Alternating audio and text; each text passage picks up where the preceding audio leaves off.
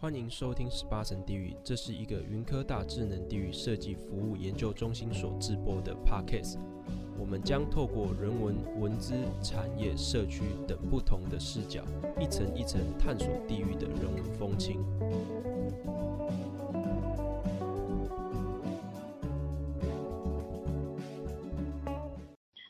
大家好，欢迎回到十八层地狱，我是苏雨。今天很荣幸邀请到柯荣山老师。老师为本校汉学应用研究所的副教授兼所长，研究范围为民间文学、民俗学、台湾古典文学、文学史料学、闽南文化等。欢迎老师。好，哎，谢谢主持人的介绍。嗯，各位十八层地狱的听众，大家好，我是云科大汉学所的柯荣山。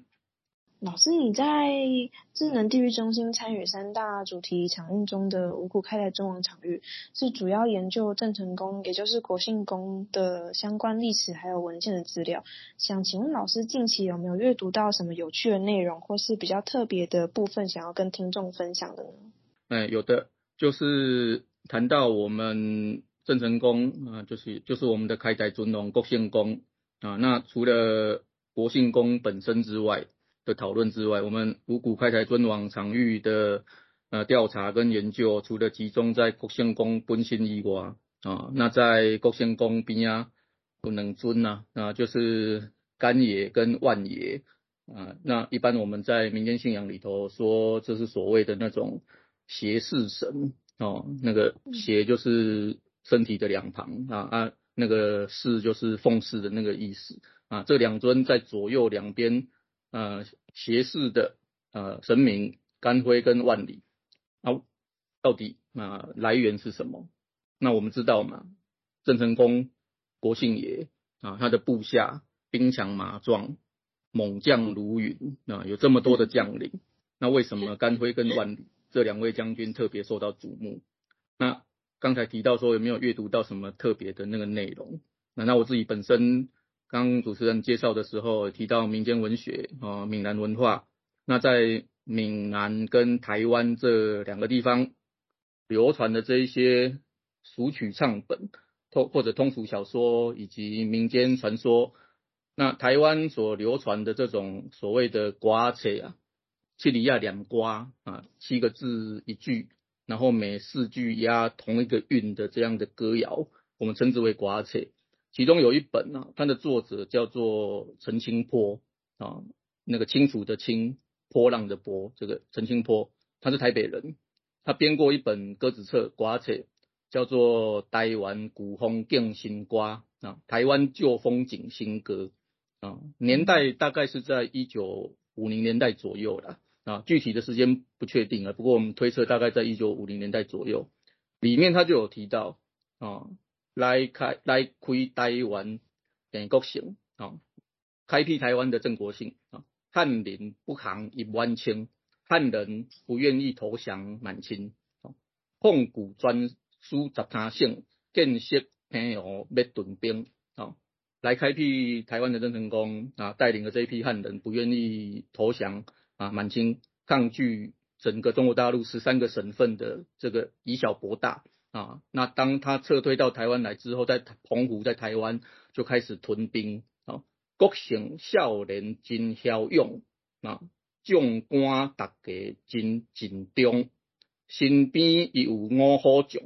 干辉、万里、甲苏龙。啊，干辉、万里跟施琅，他这边先讲了三个人的名字。前面那一句讲说身边有五虎将，我们说那个。如果读《三国演义》，那就会知道有那个刘备身边也有五个将军嘛，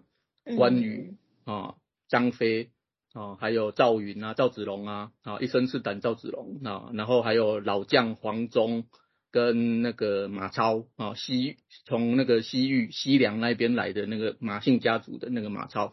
那这种五虎将的概念就被放到郑成功身边这些著名的将领身上。刚才讲了三个嘛，干辉、万里跟施琅啊，然后五虎大家尽忠义，临死苦冲单归期啊，单拔单顶唔惊死，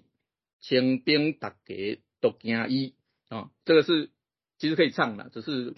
抱歉我不会唱，就只能这样念给各位听。啊，那里头都提提到了好几个人的名字啊，甘辉万里师郎啊，林汜、许昌、陈魁奇、陈道、陈典等等啊，那这些将领的那个组成啊，就跟所谓的五虎将有关系。那呃，除了唱本刚才念的那些歌谣的歌词之外，那有一本大概是在十九世纪末左右啊，那以郑成功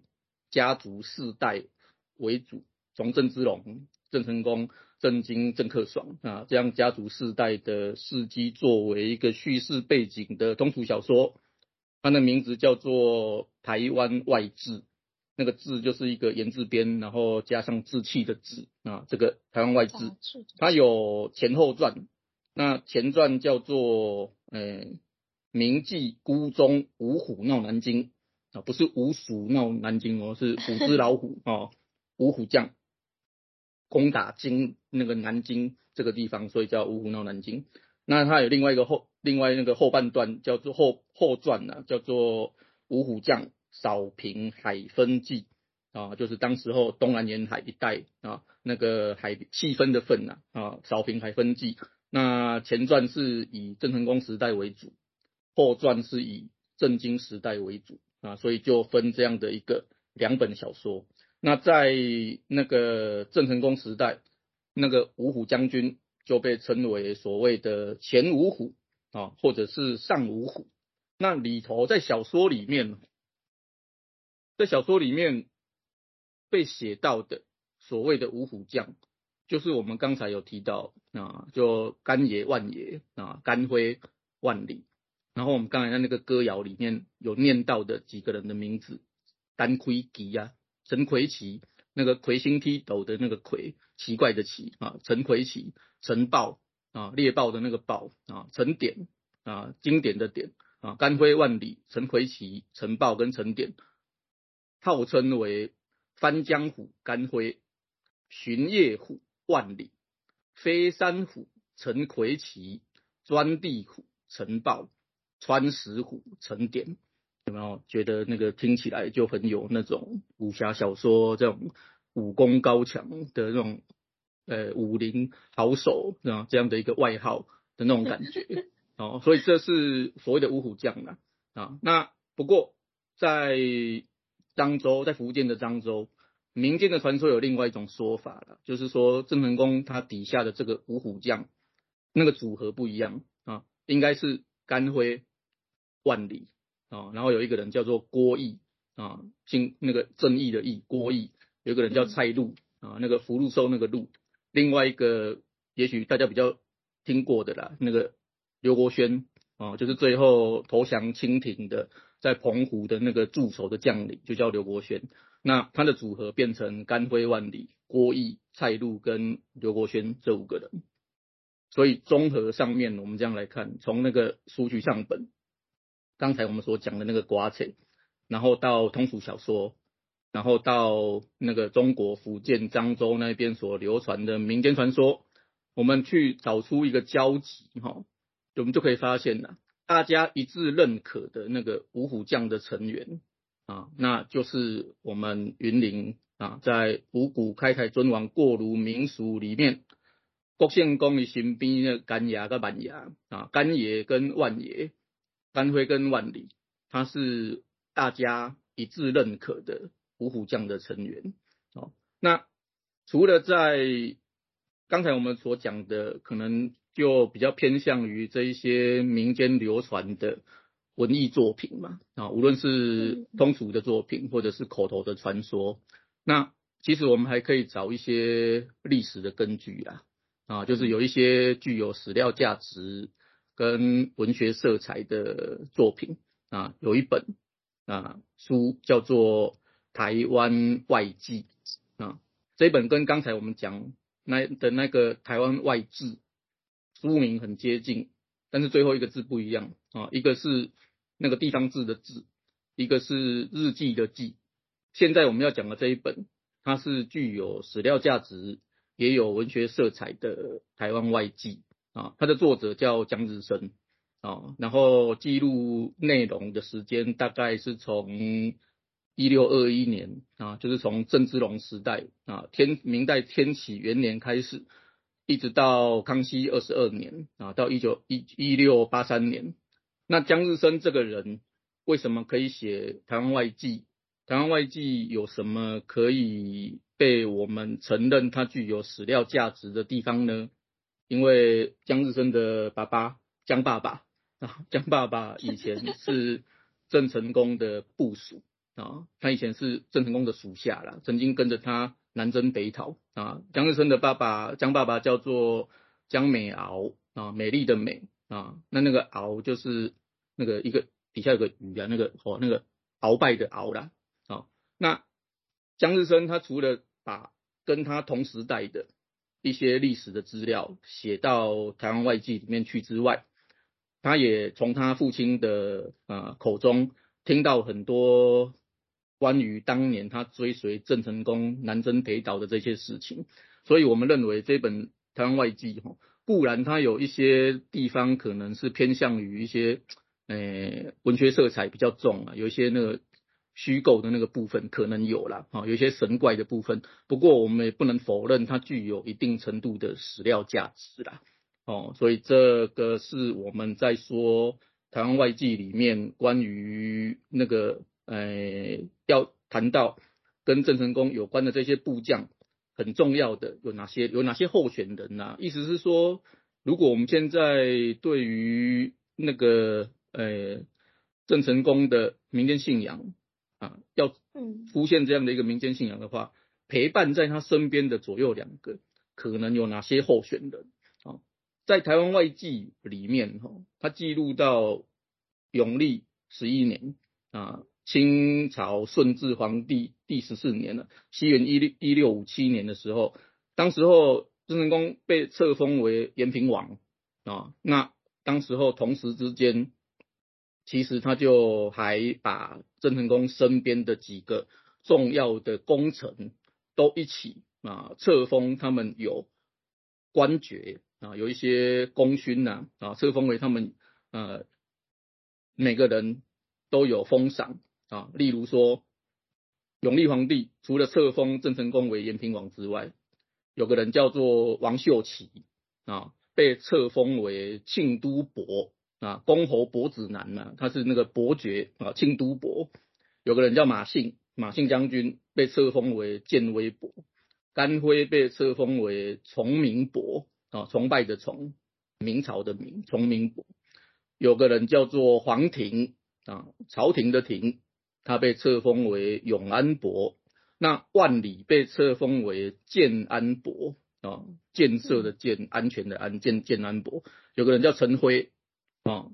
他被册封为忠敬伯啊，那个敬就是一个立正的立，旁边的一个那个青天白日的青，对，哎，那个呃忠敬伯。有个人叫洪训，他被册封为中正伯，然后郑成功的堂哥叫做郑泰，啊，那个泰国的泰不是郑信泰哦，是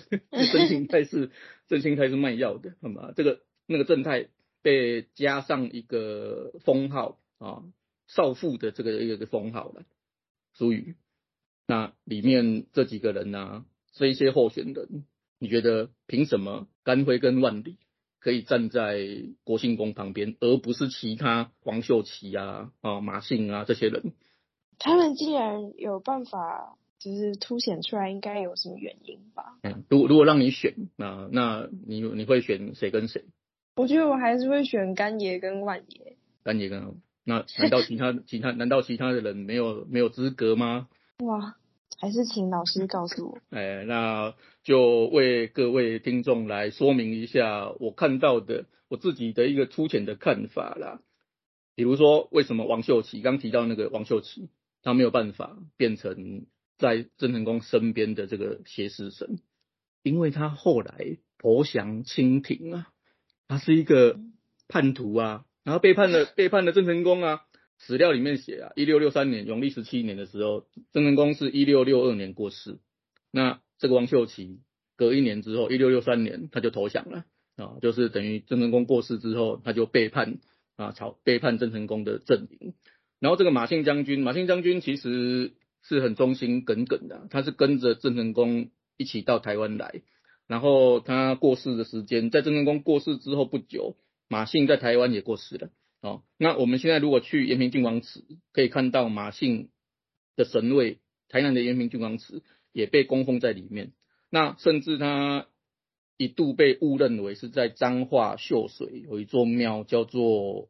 乌面将军呐，乌面将军庙的主神啊。不过不过事实事实上后来考察起来，那两者之间关系可能不是那么那么密切的。那马姓在世的时间跟郑成功有重叠的。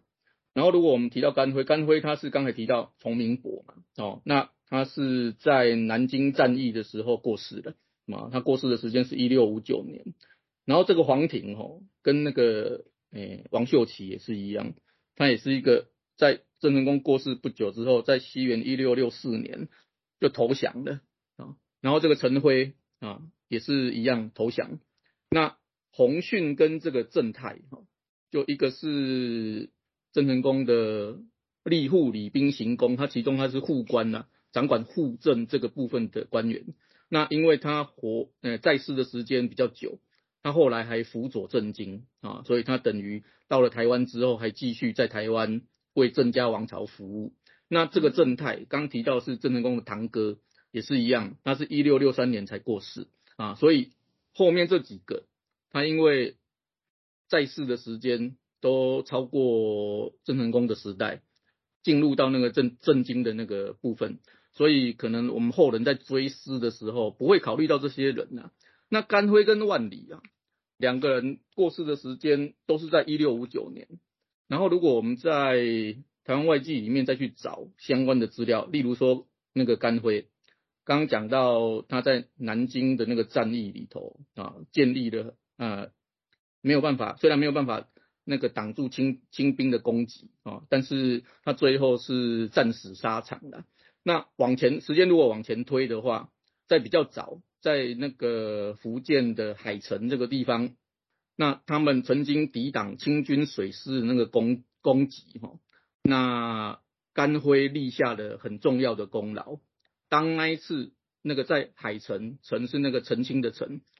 海城这个地方守城之战结束之后，郑成功他们回到厦门去论功行赏，史料里头告诉我们。呃，以功劳啊，以甘辉为第一啊，所以他立下的那个汗马功劳是相当啊重要的啊。那至于说关于那个啊万里将军的那个事情啊，台湾外记里面提到万里的身份哈，那就跟我们呃武侠小说，这是这是这个真的跟武侠小说有关系了，就跟武侠小说里面提到那个天地会有关系啊。有一个讲法是这样，就是万里本来不姓万，他应该姓张啊，啊，他的名字叫张耀，啊，他是漳州那个地方啊平和县的人。那明代末年，因为地方上面有一些土豪劣绅哈，就欺压善善良老百姓，那有一群起来啊反抗这一些啊土豪劣绅的人啊，大家结盟啊，以万为姓啊，以一万两万这个万为姓。那把甘那个呃万万里推为他们的首领，啊，那等于说他就是民间秘密会社天地会的一个开端呐。那领导者是谁？就是这个万里啊，万里将军，他带领了一批人，在永历四年的时候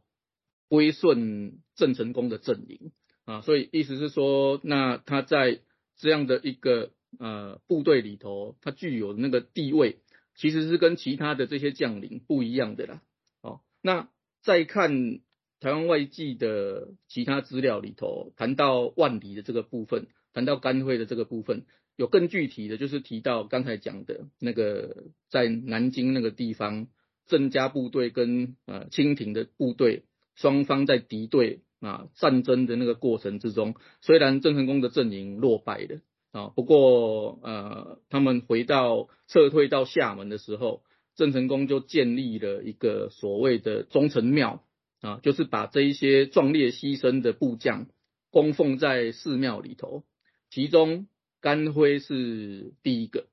万里是第二个。那台南的延平郡王祠，他供奉郑成功，然后左右两旁分别是甘辉跟万里这样子的一个形式。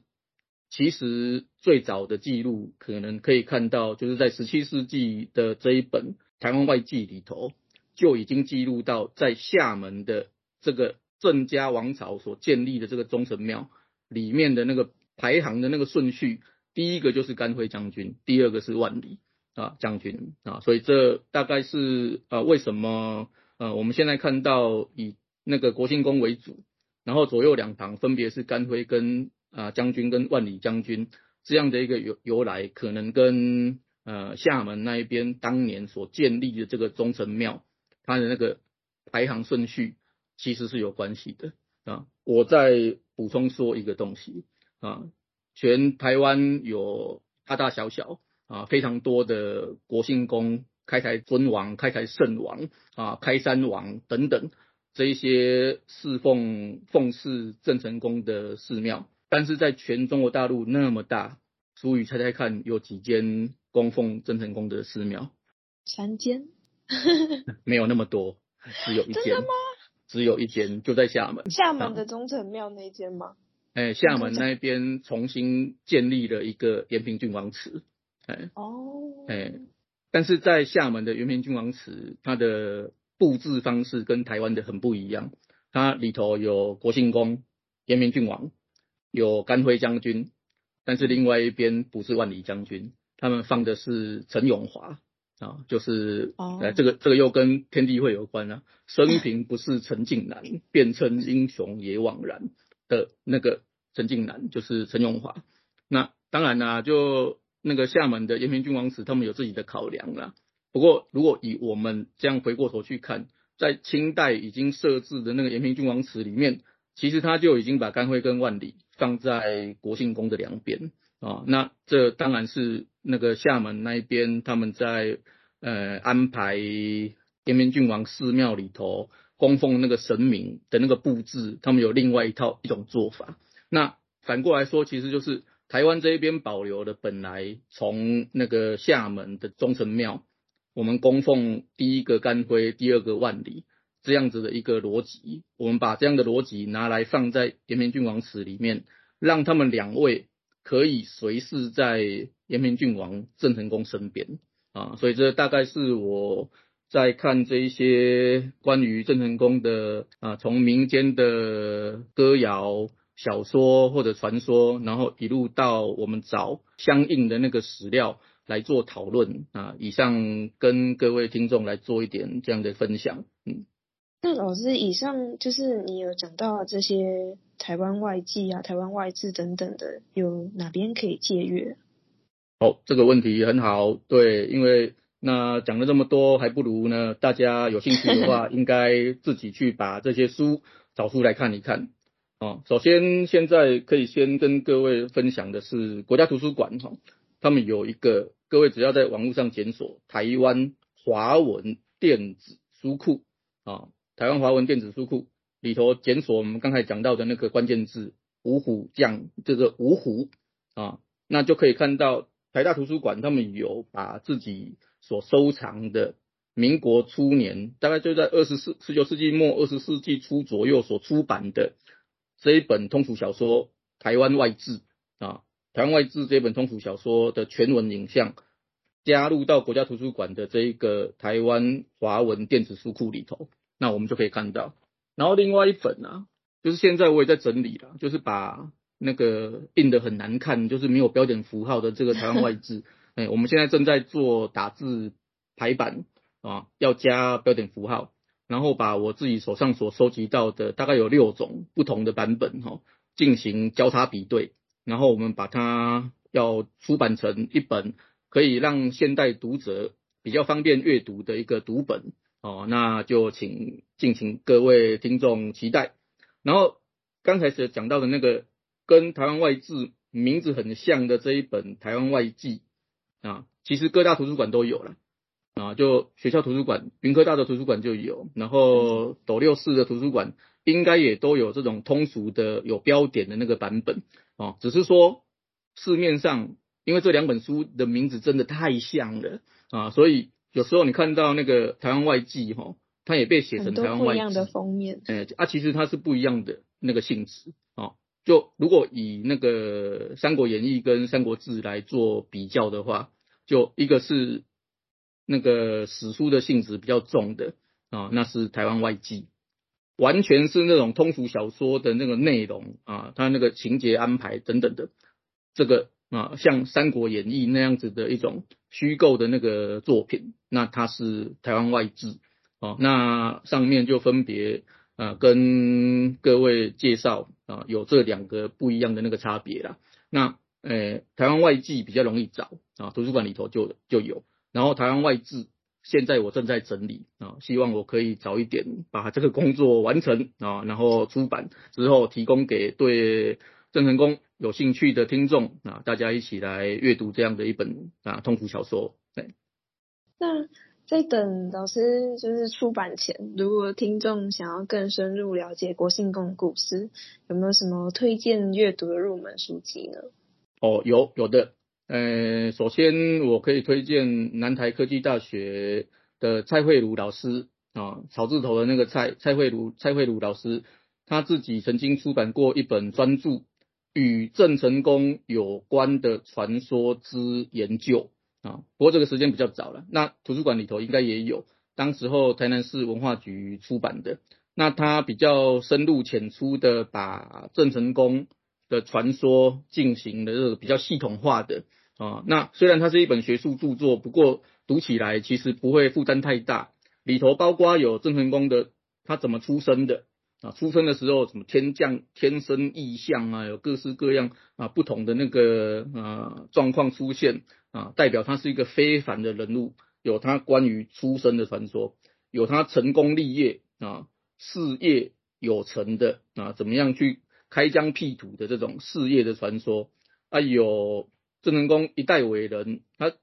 为什么会过世啊？关于他过世的传说啊，怎么讲的啊？有他祖坟的风水怎么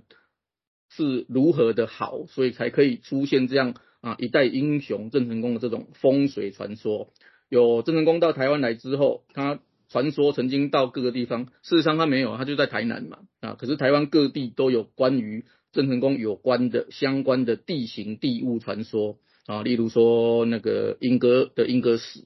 啊，或者是台中大甲的那个铁砧山上面的那个剑井，台北的那个剑潭，宜兰的那个啊龟山岛啊等等这些地方，其实都跟郑成功。啊，有关联，然后有动物传说啊，有人讲为什么他是可以成为一代海贼王啊啊，一代海贼王郑成功，因为他就是鲸鱼投胎转世啊啊，就那个他是鲸鱼神转世，动物传说啊，啊有关于郑成功带台湾来之后所衍生出来的一些相关的那种习俗的传说，那这个我们都可以在蔡慧茹老师的这一本《与郑成功》有关的传说之研究里头，看到他对于国姓公啊传说的一些深入浅出的介绍。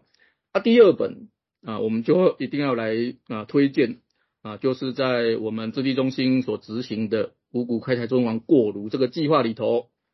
由云科大文字系主任王静怡老师、王静怡主任他所出版的。啊，也是在二零二一年九月才热腾腾刚出版的这一本《五股开台尊王过炉，国姓公百年香录》啊，那它是在很扎实的这种田野调查的基础之上，再加上很丰富的啊啊过去大家比较少见到的关于五谷开泰尊王的这些文献史料啊，两相结合所出版的这一本啊掷地有声的作品。啊，那这个呃，应该是我们在呃想要目前想要了解国姓公的故事啊，可以来作为一个啊阅读的入门书籍啊。王静怡老师的这本书在那个博客来，博客来就可以买得到啊，所以大家有兴趣的话啊，可以上网啊，那自询的来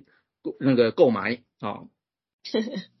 好，谢谢各位听众今天收听呃这一集的十八层地狱哦。那呃欢迎大家啊，针对无论是郑成功的呃传说故事，或者是我们云林很很有特色的这个五谷开台尊王的过炉的民俗啊。那有兴趣的话，那请上我们智力中心的网站啊，或者是呃到汉学所的网站啊跟我联络啊，通通都可以。好，那谢谢大家今天的收听。好，大家拜拜。